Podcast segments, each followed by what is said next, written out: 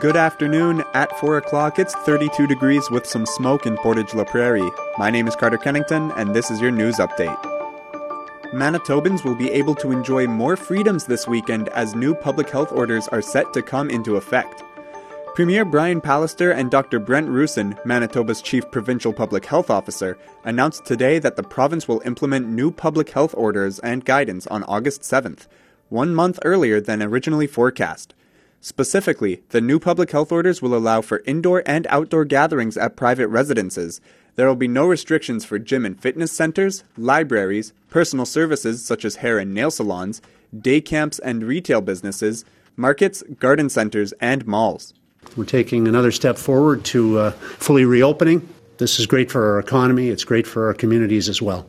Manitoba's 4321 Great Summer Reopening Plan set out a clear path uh, for more openings, fewer restrictions, as more and more Manitobans get fully vaccinated. And I thank Manitobans for getting vaccinated. It's really helping, obviously, for us to get those shots and get our lives back. Beginning Saturday, mask requirements in indoor public places will no longer be mandatory. Instead, it will be highly recommended.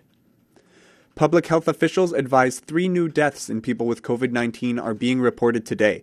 This includes deaths reported on the weekend. Two deaths are in the Winnipeg region, and the third is a man in his 80s from the Southern Health region linked to an unspecified variant of concern.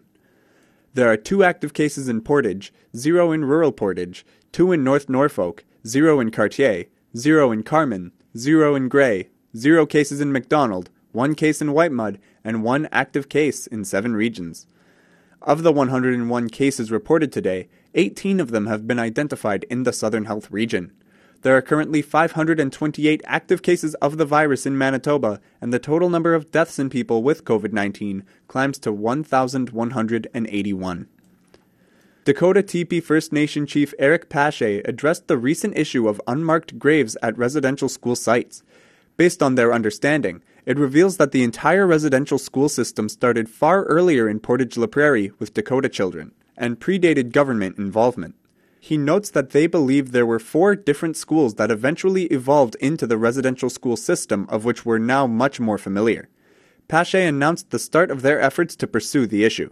Submitted a request for funding to the Missing Children and Unmarked Burials team to support our search, recovery, and healing process. We are still waiting to hear back uh, from them, but we are hopeful. We've also yet to uh, hear from the province if they will be supporting Dakota Tipi in this important journey ahead. Knowledge keeper Daryl Taylor says the school started in the 1700s in the time of La Vérendrye and involved Dakota children. The Flee Island Road area saw the first school and moved to Moccasin Flats, then to 9th Street Northeast, and finally Keeshkeemaquah Village. See the video at Portage Online. If you see news happening, share it with us instantly. Download the Portage Live app to your smartphone today. That's your news update. I'm Carter Kennington. Today will be sunny along with some widespread smoke, wind becoming southwest at 20 late in the afternoon, high of 32 and a humidex of 34.